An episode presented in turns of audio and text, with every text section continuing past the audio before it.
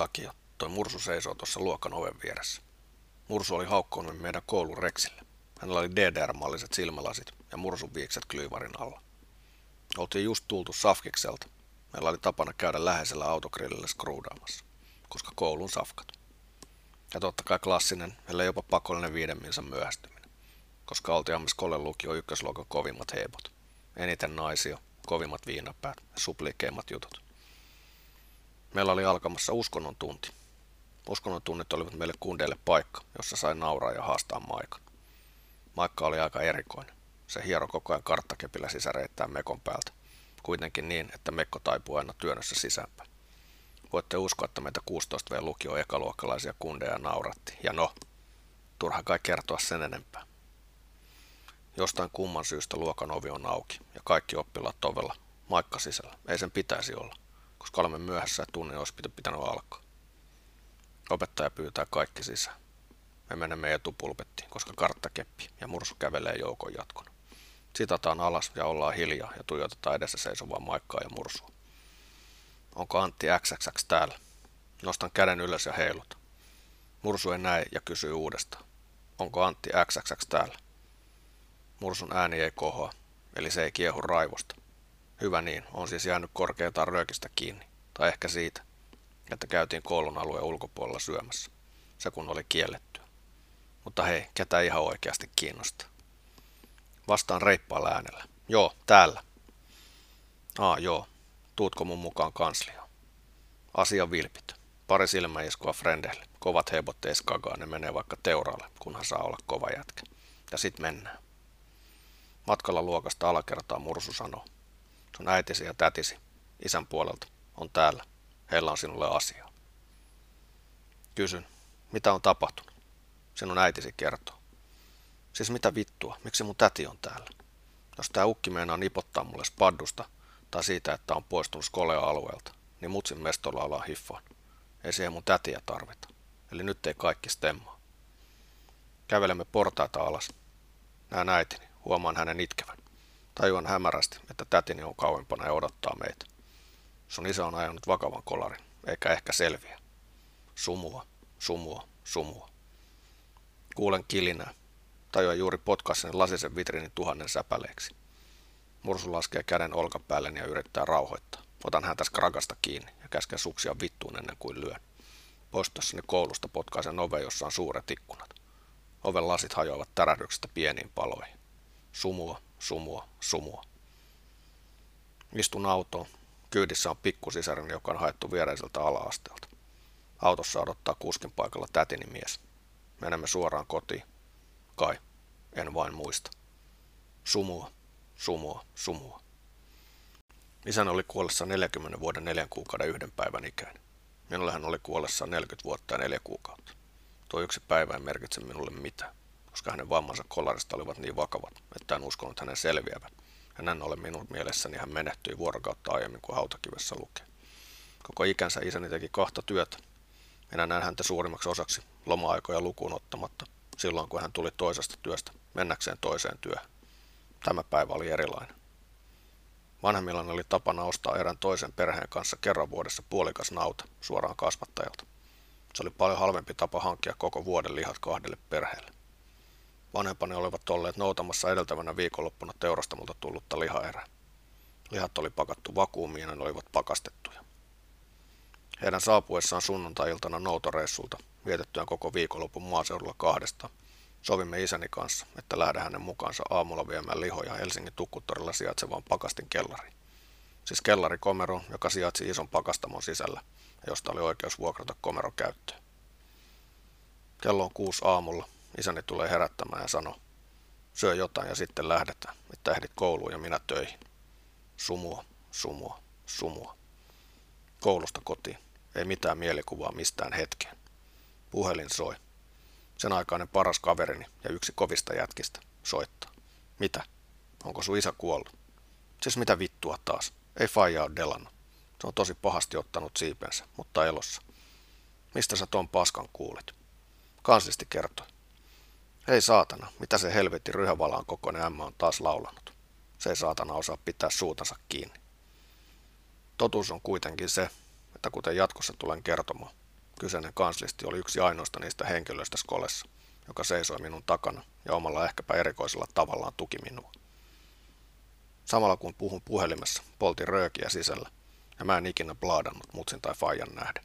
Mua hävetti liikaa, vaikka mutsi itekin plaadas, koin sen jotenkin loukkaavaksi häntä kohtaan. Äiti sai raivarin, kun stumppasin kahvilautasen ollessani puhelimessa. Vittu, meillä on tuhkiksia. En ole kuullut äitini kiroilemaan sitä ennen, jo vain kerran sen jälkeen, silloin kun itse ajoin kolarin ja auto meni rulariin. Joku oli meillä. Ei isäni vanhemmat, ei tätini, joku en tiedä kuka. Epäilys on, mutta ei varmuutta, että kyseessä olisi ollut Fajan paras frendi vaimoinen.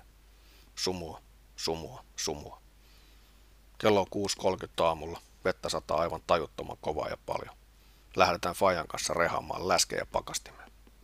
Läskit on kaapissa ajoissa. Faja kysyy. Onko sulla treenit skolen jälkeen? Joo on. Käydään himassa hakea sun treenikamat. Sataa niin paljon, että voit sit mennä suoraan treeneihin skolesta. Ei tarvi dalsia himaa ekaksi ja tiputaan sut matkalla sit skoleen. Jään pois koulun lähellä olevissa liikennevaloissa. Sanonko muuta kuin moi? En tiedä. En tosiaan tiedä. On etuajassa. Vedän röökin skolen kulmilla ja menen sateen suojaan. Odottelen, että ovet aukeaa. Kestää. Menen nurkan taakse ja sytytän uuden röökin. Olen yksin. Kuulen hälytysajoneuvojen pillien huutama. En kiinnitä asiaan sen enempää huomiota. Ääni on aivan tavallinen stadissa.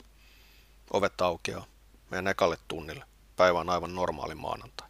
Sumua, sumua, sumua. Kello on yhdeksän illalla. Kävelemme Fajan vanhempien Mutsi ja Syrran kanssa Töölön sairaalan traumapoliovista sisään. Faja on leikattu kolme kertaa aamun jälkeen. Kahdesti korjattu sisäelinvaurioita, kerran kajuutta, kallovamma on paha ja vakava. Meille on kerrottu, että jos isä selviää, niin hän tulee olemaan pahasti vammautunut lopun ikänsä. Käännymme jyrkästi vasemmalle. Edessä on huone, josta johtaa ovi toiseen huoneeseen. Ekassa huoneessa on ikkunallinen koppi. Siellä istuu päivystävä neurologi. Emme puhu mitään. Näen isän ikkunasta. Kävelemme ovista sisään. Faija on letkuissa ja hänen päänsä ympärillä on paksut siteet. Isä on tajuton. Ympärillä on kolme hoitajaa. Kukin heistä tervehtii varovasti. Joku keskustelee isoisän kanssa. Mummo itkee. Äidin ja siskon reaktiosta minulla ei ole hajuakaan. Tuijona faija. Olen aivan turta. Olemme paikalla vain muutaman hetken. Tilanne on vakava. Ainakin oletan niin. Poistun viimeisenä huoneesta. Kosketan isäni paleita varpaita ja sano, tsemppaa faija. Olen mennyt. Ja niin on isänikin. Pääsemme kotiin. Kaikki on sumua. Menen nukkumaan äitini ja siskoni kanssa vanhempieni sänkyyn. On aamu, nousen ylös, menen keittiöön. Äitini on jo hereillä ja paikalla on isovanhempani. Sisko nukkuu. Isä on kuollut, äitini toteaa. Joo, mä tiedän. En tiedä miten, mutta mä tiedän, totean hänelle. Sairaalasta oli soitettu aamulla aikaisin ja äitimme oli herättänyt meidät ja kertonut. Minulla ei ole asiasta mitään muistikuvaa. Saat mennä kouluun, jos haluat, mutta totta kai saat jäädä kotiinkin. Mens koleen. On jotenkin helpompaa. En tiedä miksi. Ikinä en kysynyt, mitä äitini olisi halunnut, tai siskoni. Se muuten vituttaa vieläkin. Miksi olin itsekäs? Pääsen skoleen. On välitunti. En tiedä, mitä kello on. Frendit tulevat kysymään. Vain muutamat, koska meidän jengi ei kuka tahansa seppä päässyt. Jatkamme matkaa röökille. Yksi hebo tulee pummaa kessua. Lyön saman tien. Ilmat pihalla. Kaveri makaa maassa. Käske sen nostaa omat röökit. Kävelen pois. Tässä kohtaa mukaan tulee kanslisti. K.O. Pummi oli muutenkin aika hankala tapaus. Ja kun ilmi tuli, että olin tiputtanut sen niille jaloille, kanslisti hoiti homman hemmon vanhempien kanssa niin, että asia ei edennyt mihinkään. Me olimme ja olemme edelleen frendejä ja asia on selvitetty. Tokikaan en tekoani hyväksy, enkä myöskään ole syyn takeeton. Fajan oli jämäkkä, mutta reilu hebo. Hän ei turhia kiukunut. Hiffas homman nimen. Olihan hän itsekin stadin kundeja ja tottunut kaiken maailman hörhöilyihin. Tosi vaikka me jo tuolloin otis nadisti soppaa, en koskaan rikkonut mitään, en vetänyt blossia tai nappia. Enkä koskaan tapellut tai joutunut slurkkienkaan härdelliin. Plus että aina tulin ajoissa, tai siis sovittuun aikaan himaan. Ja olin ysin oppilas. Mun ei ole koskaan tarvinnut kauheasti lukea. mulla on aika hyvä muisti. Mutsi Sörkasta syntyjään oli samankaltainen. Pidät lupauksessa ja olet luottamuksen arvoinen, annamme vapautta. Mutta vapaus tuo myös vastuu. Se tulee kantaa tai vapaudet katoaa. Perheemme oli aika perusduunariperhe. Pari reissua silloin tällöin, jääkaapissa aina mättöä ja rahaa pennuille sillä että tajuavat, ettei se kasva puussa. Esimerkkinä mainittakoon case tietokone. VIC 20 oli tosi kova sana silloin. Faija kelas, että kallis on.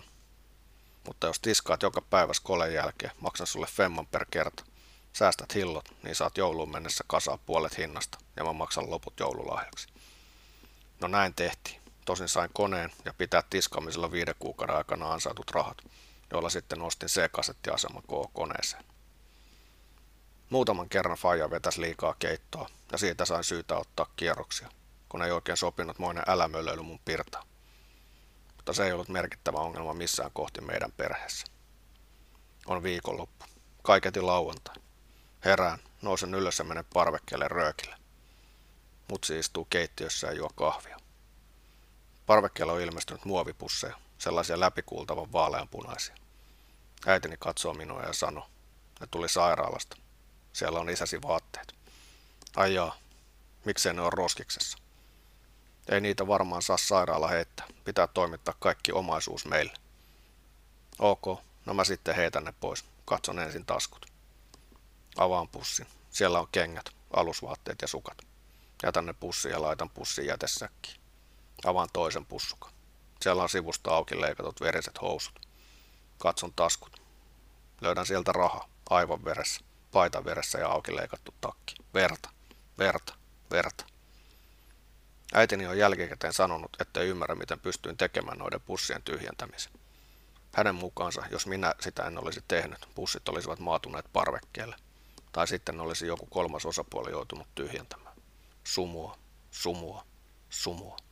Hautajaiset ovat tänään. Lääkäri on maannut minulle ja sisarelleni diapamia, jotta me romahtaisi täydellisesti kirkossa. Istun penkissä ja muistan katselleni ympärilleni. Kirkko on aivan täysi. Kaikki eivät edes mahdu istumaan.